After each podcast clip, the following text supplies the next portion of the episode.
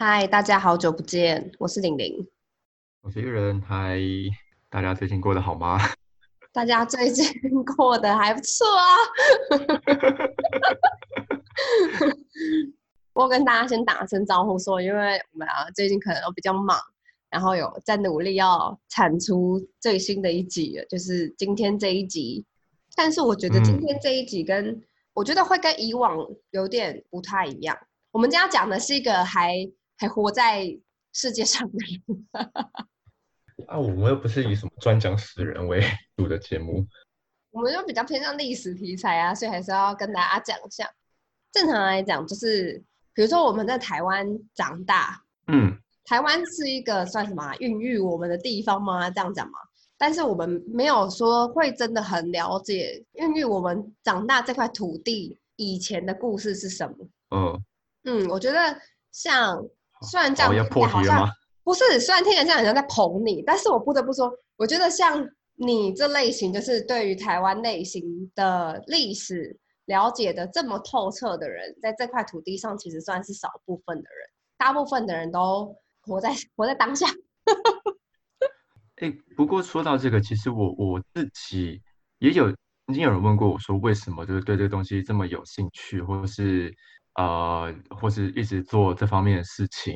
嗯，老实说，我好像也还真的回答不出一个很确切的原因。但是我自己一直觉得有一种使命感，使命感去了解。哦，一个是就是是就是因为喜欢，然后觉得哦，我应该好像有有必要去了解，嗯然后了解到之后，之后再在。它好像变成一个自己的资料库，然后在下一步，比如说我可以用这些事情来做些什么，我觉得有趣的事情。嗯哼。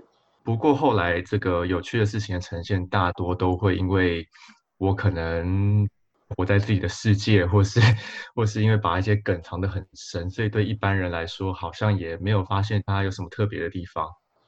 呃，我觉得可能换一个角度想，是不是也有可能是？或许我们台湾人真的对自己的历史就是真的蛮不了解的。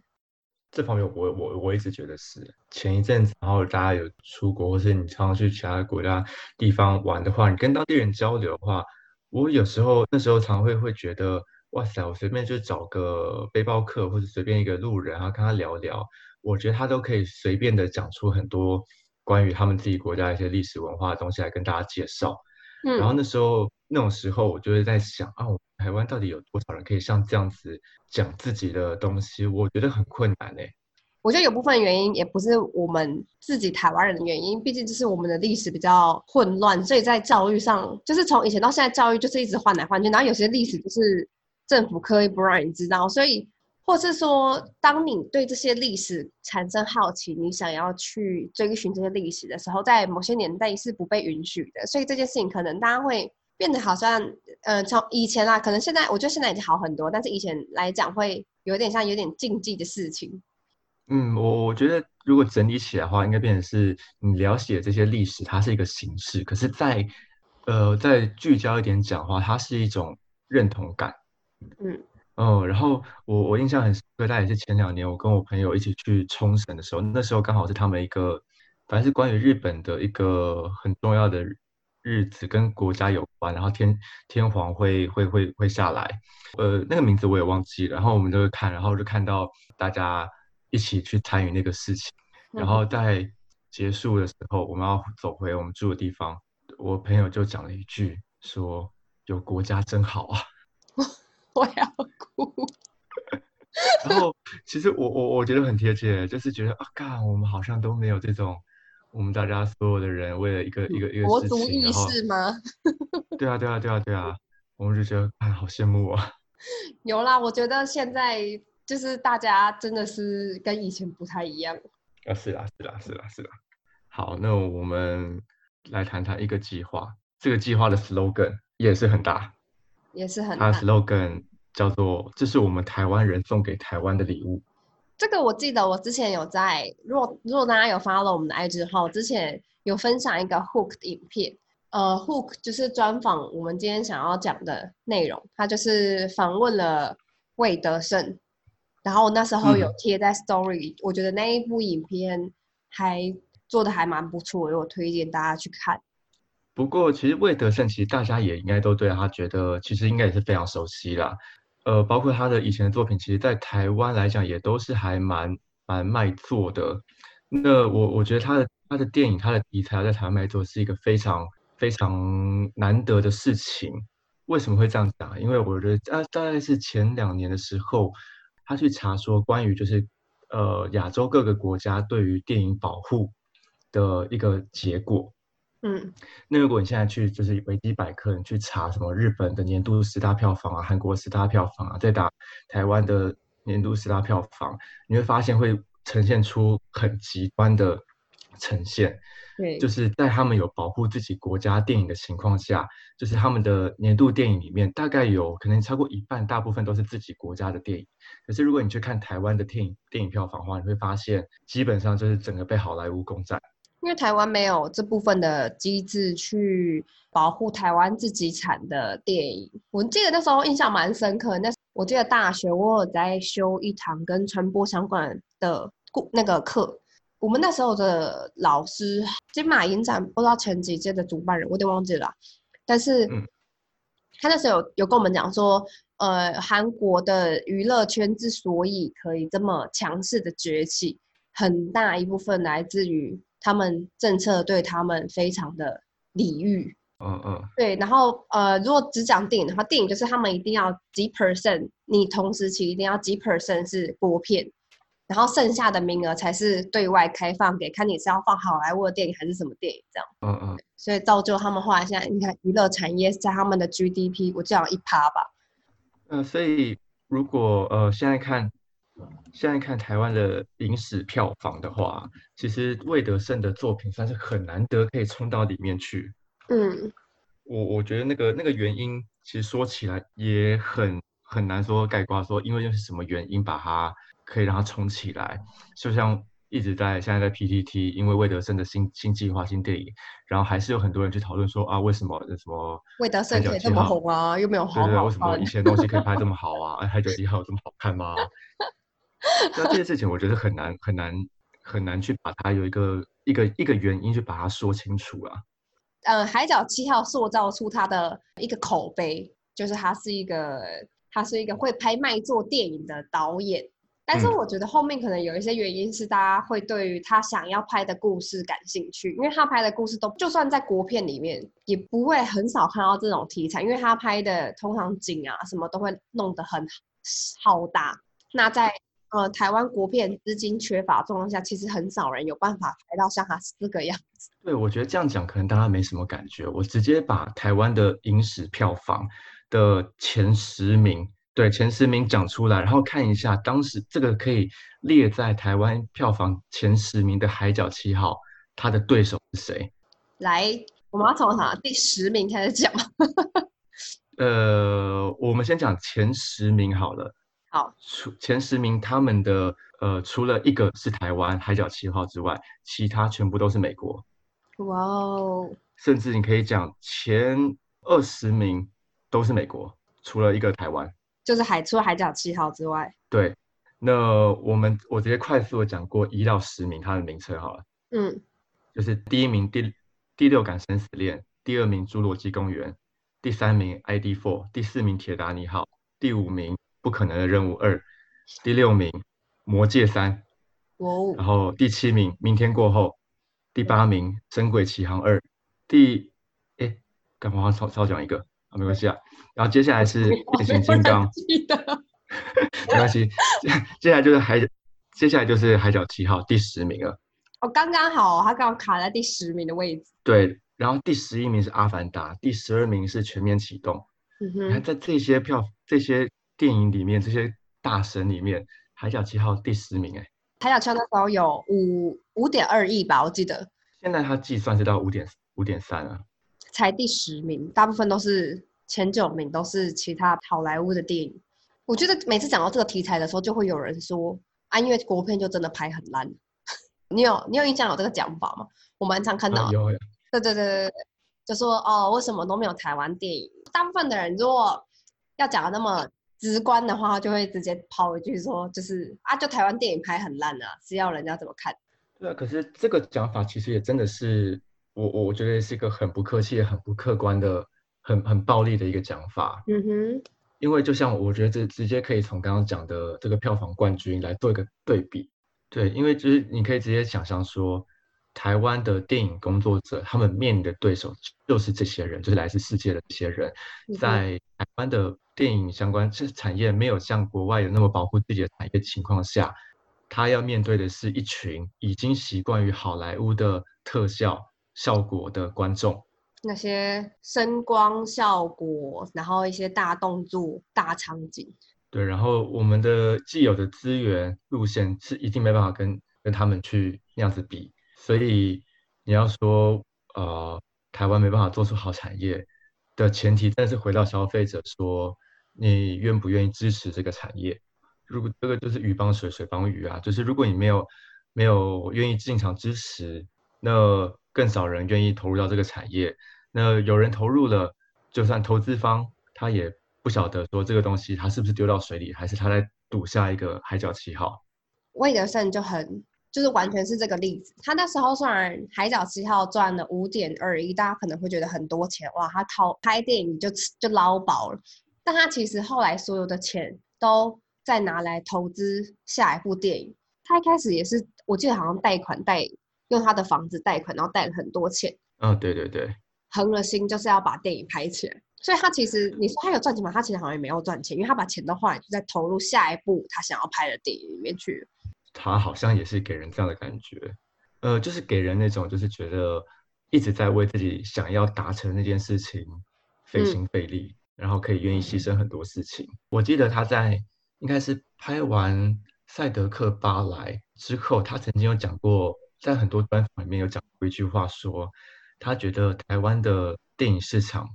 其实力量是很大的，只是台湾有没有拍出那可以让大家愿意掏掏钱进电影院的好电影来？那句话我印象一直很深刻，就是我记得他曾经讲过这样的一句话，可是，一直到最近我才真的了解到他讲的那句话是什么意思。嗯，因为呃，我前两个礼拜刚好去有办一个讲座，然后有邀请到米走工作坊，它里面其实也是讲到一个一个台湾的消费市场。那他以台湾的电影跟电玩市场来跟全世界做对比，然后就发现，哇，干，台湾人真的是很会花钱，也很愿意花钱。嗯，就刚刚我们讲这个电影好了，台湾是全球前十五大的电影市场。哦，那很蛮大的耶，十五大。对，然后台湾的人口只有两千三百万，然后全球排第十五。然后最夸张的一个例子是，当时在玩命关头第七的时候。首周票房，台湾是全球第七，毛仔刷。对，然后还有另外两个数据，也是其实也是也是很可怕，就是你看台湾两千三百万人，但是戏院的平均票房是世界第一，嗯，然后 IMAX 的票房是占全球的十分之一，这样一比下来，如果不看台湾多少人只看观看这些数字，你会觉得哇塞，台湾是什么电影大国？对比这个数据，去回去去看魏德胜他讲的那一段那番话。就觉得说，哎，好像是台湾人其实是很愿意花钱，也很愿意享受，只是我们有没有端出那个菜让他们来享受？嗯。然后他那时候还有在举另外一个电玩的例子来说明台湾的市场。呃，目前在台湾的电玩市场里面，在它的排行是全球第十五，也是前十五名里面人口最少的国家。嗯哼。那我们排第十五名，前面一名第十四名是澳洲，十六、十七名是印尼跟印度，然后这些人的人口都是几亿人，都是我们好几倍。呃，后面两个后面两个是几亿人啊，澳洲澳洲其实也是几千万，嗯，然后台湾这样子可以排前十五，这两个数据听起来就觉得，我看台湾其实消费力蛮惊人的耶，超高高到一个可怕。对啊，对这两个才愿意投入的金额算是蛮高的。嗯嗯嗯，我觉得魏德胜他大概也是了解到这整个背景之后，他也是在赌嘛，赌一个说这件事情能不能打动大家。所以他在这一次的计划里面，他一直很很跟大家强调说，他希望这系列电影出来之后，他的出品人上面都写着台湾人共同出品。嗯哼哼。那我我觉得这个就是在电影内容之外，就是第一个你相不相信这个导演做出来作品，第二个就是。你有没有被他这个策略给打动？嗯，因为从他开始进行这个计划以来，我就很常听到他讲说，就是这就是台湾人献给自己的一个礼物，因为他这次的三部曲的这个计划，就是要完整的讲述台湾人是从何而来的这个历史，所以你进到电影院去看这一部电影，也等于是你了解到，就是我们以前是从哪里来，然后怎么形成现在的这个台湾。哎，那我们讲来来讲更直接的，他他这个计划定那个台湾三部曲这个计划，他刚出来的时候，你有被打动吗？哎，我有哎，哎有吗？我自己有，我其实从很早期就一直在观看这件事情，然后前阵子很之前的啦，我我我讲一个小插曲，我一直对这个计划超级有兴趣，因为他那时候是说他那个布景盖完之后，他要。把剩下的那些拍电影的场景留下来，然后当成是一个台湾乐园，就相当于迪士尼规模的台湾乐园嘛。然后我也对这件事情很有很有兴趣。我看到有一阵子很想很想转职的时候，我甚至有兴趣到我直接去私讯他们的那个网站，然后问说他们这个计划有没有缺人，有没有什么职缺职缺。可以进去工作吗？但他那时候的回答是说：“哦，目前他们没有任何的职缺。”对对对对哇，那也是那也是蛮有心的。来讲个，那啊，你捐多少？我还没捐。讲那么多，现在还没有，现在还没有关掉啊。是还没啊，是还没啊。对，但是讲那么多，啊，你捐多少？那你存多少？这这讲回答，其实这个计划一开始出来的时候，我没有被打动。为什么？你怎么可以不被打动？我没有被打动的原因是我，我接下来会解释，就是我也是最近才了解到，说我没有，我为什么没有被打动？但是我被打动的原因，其实我仔细想想，其实并不一定是他这个计划的，要怎么讲啊？就我觉得我自己很容易被打动的原因，在关于很勇敢做梦，而且在实践这条道路上的人。嗯嗯嗯，对，我觉得有，其实某大部分原因打动我的，并不是他讲台湾人的历史，而是我觉得魏德胜是一个很很猛，就是他很勇敢做梦，然后他也真的就是在做，呃，他在实践他的梦想的道路上。然后，因为这毕竟真的不是一个很小的，就是很小，就他这这个计划非常庞大，是呃维持好几年的计划。嗯。因为那时候我看他的访问之中，他其实是没有钱，嗯，但他的计划都都至少都要一亿起跳，然后就有人问他说：“那你的钱要怎么办？”他就说：“就丑啊，怎么办？不然我也没钱了。”对啊，而且有一个事情我不知道人有没有有没有 follow 到，就是就是他什么时候开始有拍这系列电影的想法？我知道他是在很早很早，在大概拍。呃，海角七号之前就开始写了他的剧本。对啊，他说我我如果我没记错的话，我记得他说他有这个想法的时候，大概已经有快二十年前了。嗯，在他当兵刚结束过过没多久的时候，所以应该就是二十来岁，他的二十来岁。对，所以你可以哇塞，我就觉得他人生一大半都在为这件事情在构思努力，然后要把它完成。对，然后真的就是一步一步在实践当中。你你甚至如果我觉得讲的讲的不负责任一点，就是他所有以前拍的这的这些影片，都是为了成就他现在想要拍台湾三部曲这三个故事。是的，是是。嗯，那我要来说说为什么没有被打动这件事。对啊，为什么你没有被打动？讲直接一点，就是距离我太远了。然后我觉得这个原因呢，它是原因也是结果。我来举一个例子哦，也是刚好也是我也是这两个礼拜才想通吗？对，然后也是听了邀邀请别人来分享，然后听到他的报之后，我理解到这一切到底怎么发生的了。这个是我我们邀请到那个陈南红，他是编剧是导演啊，那他之前都是做一些台湾呃日治时代那时候的改编，比如说什么台北歌手啊，日剧时代十种生存法则啊，然后与恶距离他也是其中的制作人之一。嗯哼。哦，因为他你可以从他刚刚过去的作品，他们其实入围过很多的金钟，也有得奖。他在那个讲座上面有分享一个故事，就是他经常常常从台湾从台湾的历史上去找相关素材去改编嘛。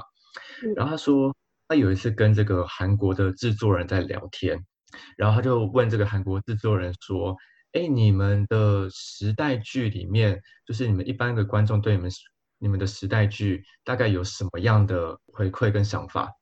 然后这个韩国制作人就听不懂他的意思，他说：“你说时代是哪个时代？”然后这个就是换换换陈南红，他就有点有点傻掉了。然后他就想这件事情，他说：“哦，对啊，现在讲韩国，其实它的历史有几百年，很多不同的朝代。可是台湾人的回想自己的朝代，好像就是再往前一点眷村，再往前一点日治时代，再往前没有了，因为没有作品让他们想象。嗯，然后所以他当时在讲座上，他很直接对魏德胜的这个计划，他就讲到说，如果魏德胜的这个作品他拍成了，他成功了。”那段历史，所有国、所有台湾对那段历史的想象，就由他这个作品而来。哎，对耶，对，所以我觉得他讲的非常有道理。就是我们现在在跟日本之前，清朝或荷兰那段时间想，根本无从想象，我们根本不知道那是一个什么样的世界。他的他的街景长什么样子，他那时候的人穿什么衣服，我们因为没有相关的作品，完全都无从想象，我们根本不知道那什么样子。嗯哼，真的有人拍出来之后，我们开始提到那段历史的时候，想说哦，对对对，我在电影里面看过，那个时候应该是那个样子，我们才有这些画面在我们的脑袋里面。对，所以那个时候，现在对我们来说是一片黑暗。嗯，以这个角度来说，其实这个这个计划完全就是打开了一个会动的历史课本。对对对，就是完全打开了呃台湾人对那段历史更早之前历史的想象，更往回推。到更远之前的台湾的世界，对，然后对，然后所以从这个意义来说，我刚刚觉得说为什么被打动，是因为我觉得离我太远，嗯，那我觉得更正确的来说是，我不知道那到底是一个什么样的东西。当你对一个东西没有什么画面的感觉，就是很模糊的时候，的确你会很难去思考它到底是一个什么样的东西。嗯，对对对，嗯，对，然后我我反而也是。就是因为他魏德森的计划一出来的时候，我看到，然后我就看了他相关的东西，其实我没有太多的感觉，但反而听过陈南红这一番话之后，我开始对这个计划有感觉，对，所以我就重新再看一下，到底有哪些募资品是回馈商品是我有兴趣。他现在有三个方案，因为剩下的都已经募资结束了。他一个方案是企业募资，但是然后你可以挂名在他们的募资网页，但你要捐赠二十万以上。敢没钱？好，第一个方案删除，第二个就是呃，好像六十块吗？六十块起到无限，就是你个人捐赠，就是不限金额的个人捐赠这样，然后你可以得到导演的铅笔签名明信片一张。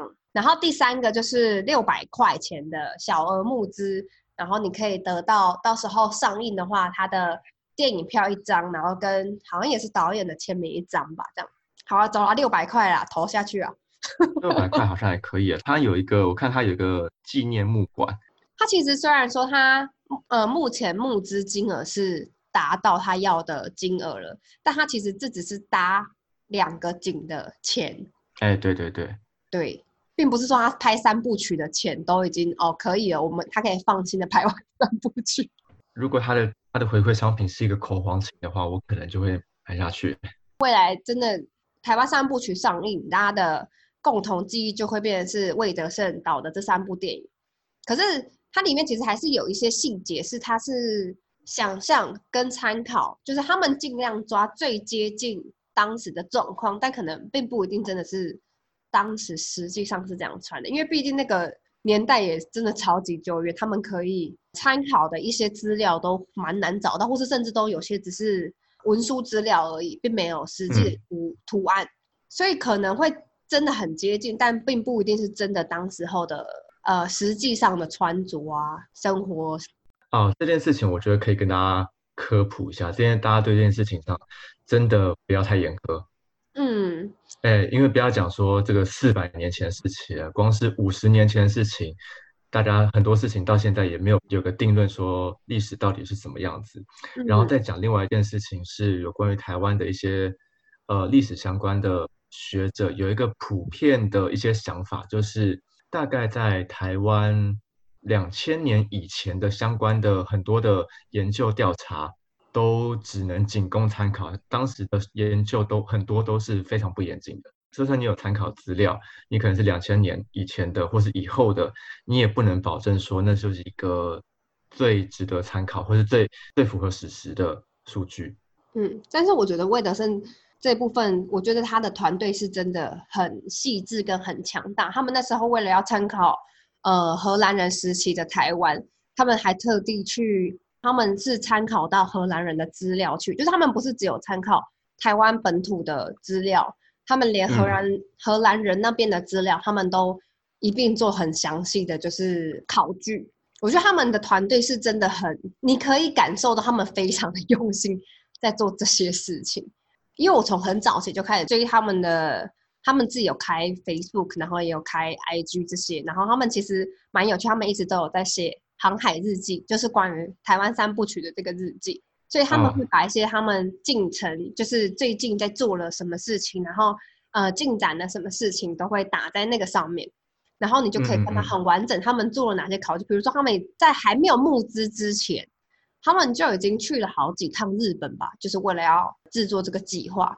然后包括还有日本的人、日本的团队来到台湾，就他们前置计划其实已经做的非常的细致了。并不是说为的是他们今天这个团队想要拍一部电影，然后我们才来募资哦，等募到钱，我们才来开始这一系列的动作。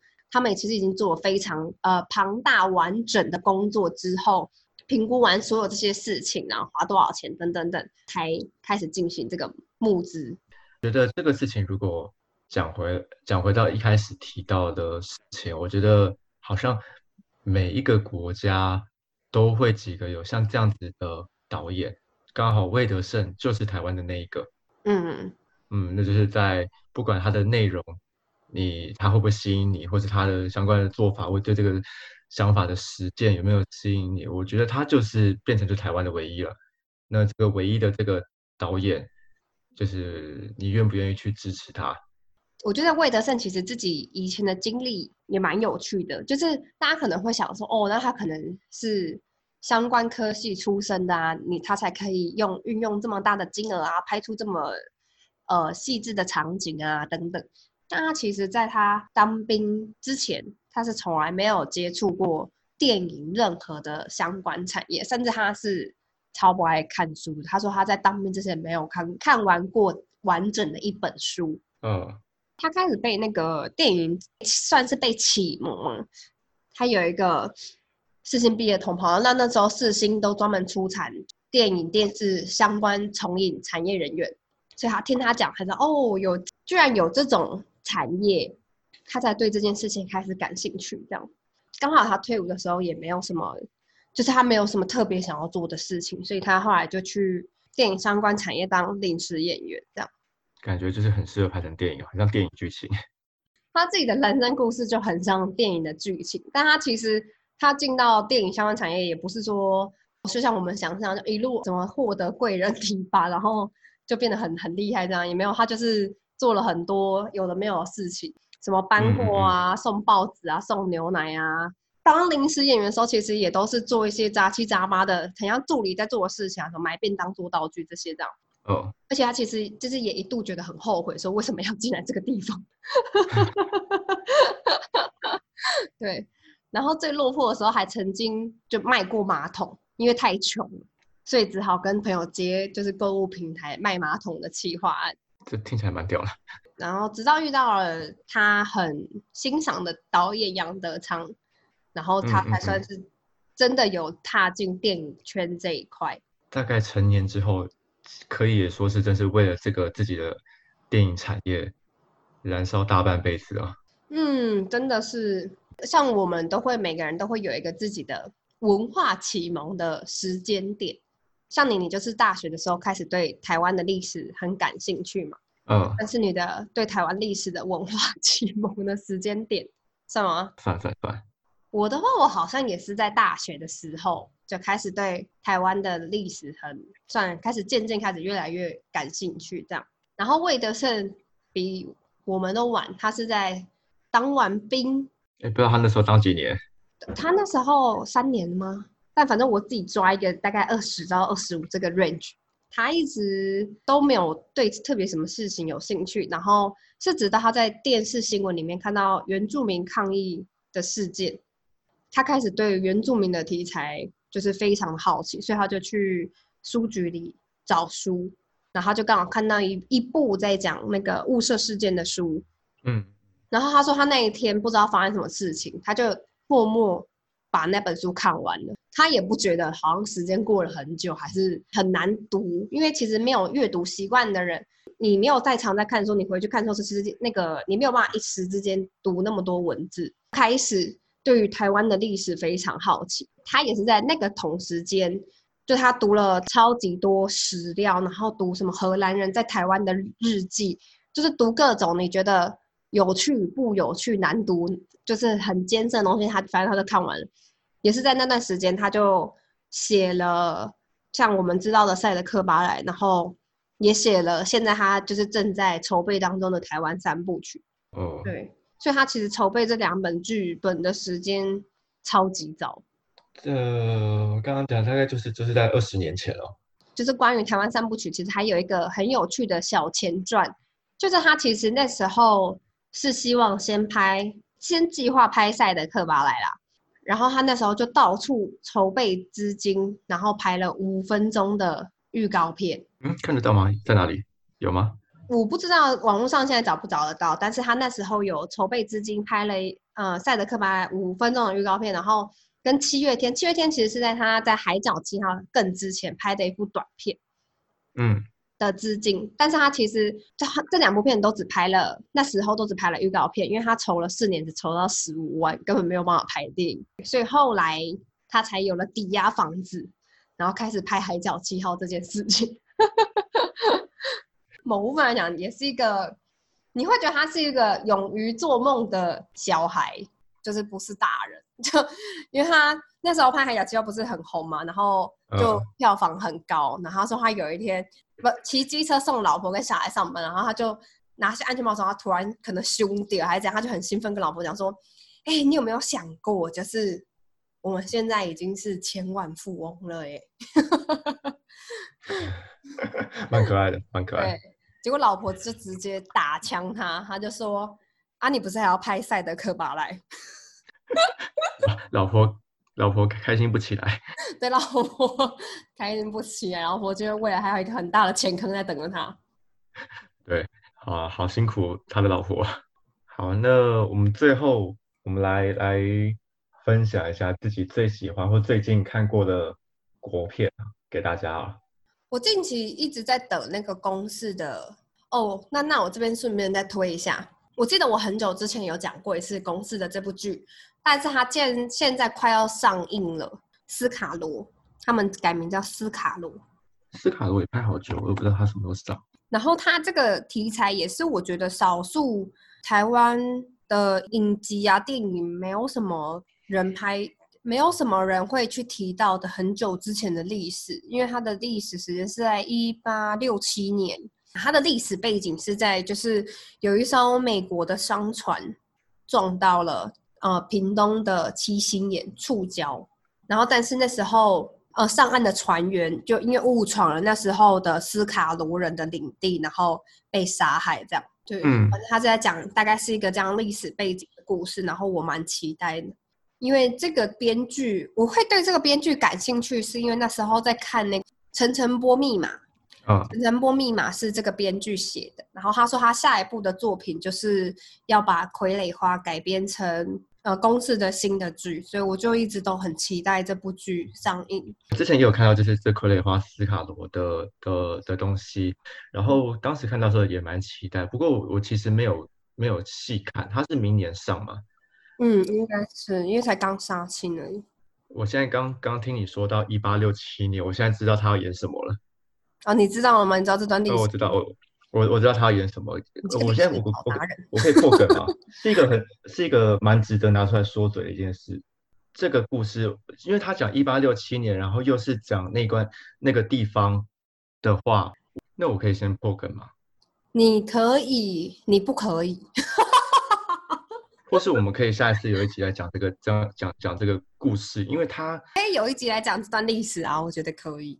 这个它有一个很大的，也不能很大，很值得让台湾人拿来说嘴的一件事。可是大家不晓得这件事情的发生。简单的讲，一句话讲完，就是呃，台湾的原住民打打赢了远渡而来远征的美军。哦，那么打赢就是海海呃，像那时候的海军陆战队啊，跟一些特战部队。哇哦，这很值得拿说嘴吧？哇哦，对对对，反正这个是其实是也是有在有记在历史上，就是一个啊，当时的一些一些部落，然后打赢了这个美军。对，所以反正我最近期待的的片子算是这个。那你诶？我觉得我是推荐大家去看，就是近期的。片子现在现现在应该已经下片，就是怪胎。怪胎它虽然它讲的是一个蛮呃蛮现代的故事，它跟历史倒也没什么没什么关系。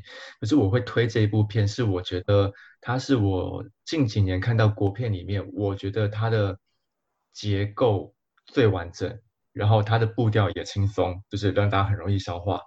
然后我觉得它很厉害的地方，就是它会它用一个很高明的方式。来玩第四道墙，嗯，对，那第四道墙，如果一般大家看到那种简单、比较很直白的，或是很简单的方式，就是可能说，啊，剧中的角色直接跟跟观众说说话啊，或是看看看观众啊，或是像死侍那样子直接的跟跟观众互动。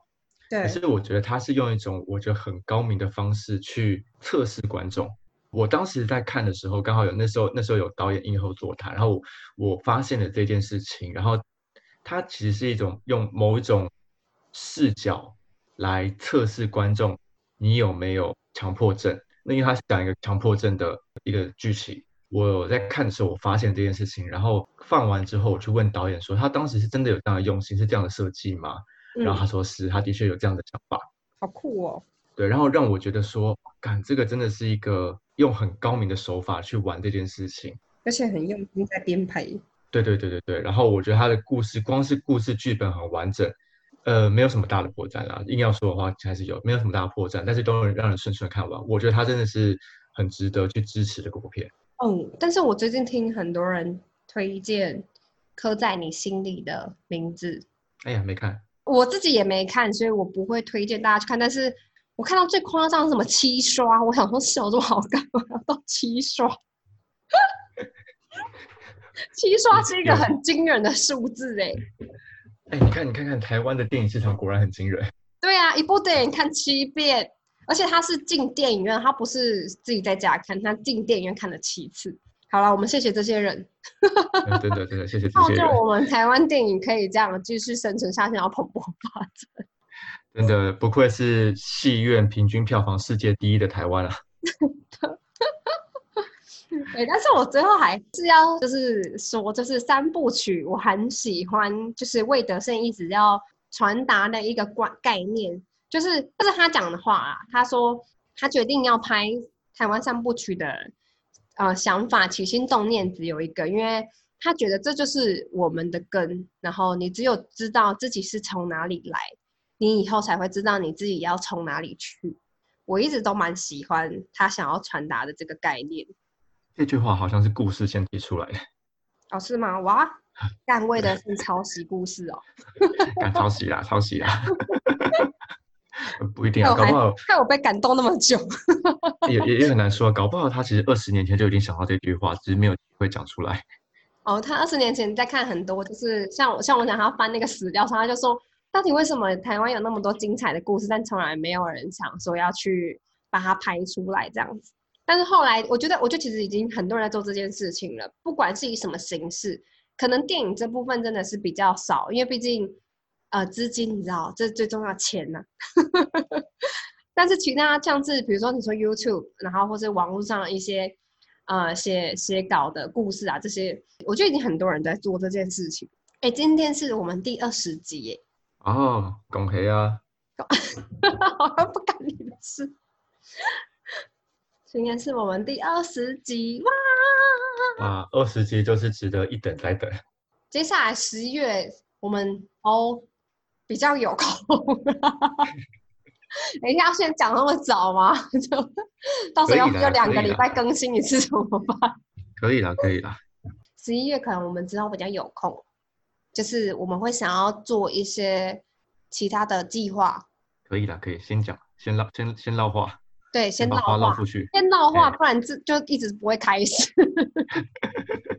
对啊，先唠出去啊，OK 啊对，，OK，然后就。是可能会新增一些其他的一些新增一些其他的形式啊，或是讲一些其他的故事啊，但是大的核心目标是不变的，就是我们的 p 盖子还是都会讲跟台湾相关的历史啊、人文这些，好，耶、那就大家敬请期待，耶、耶。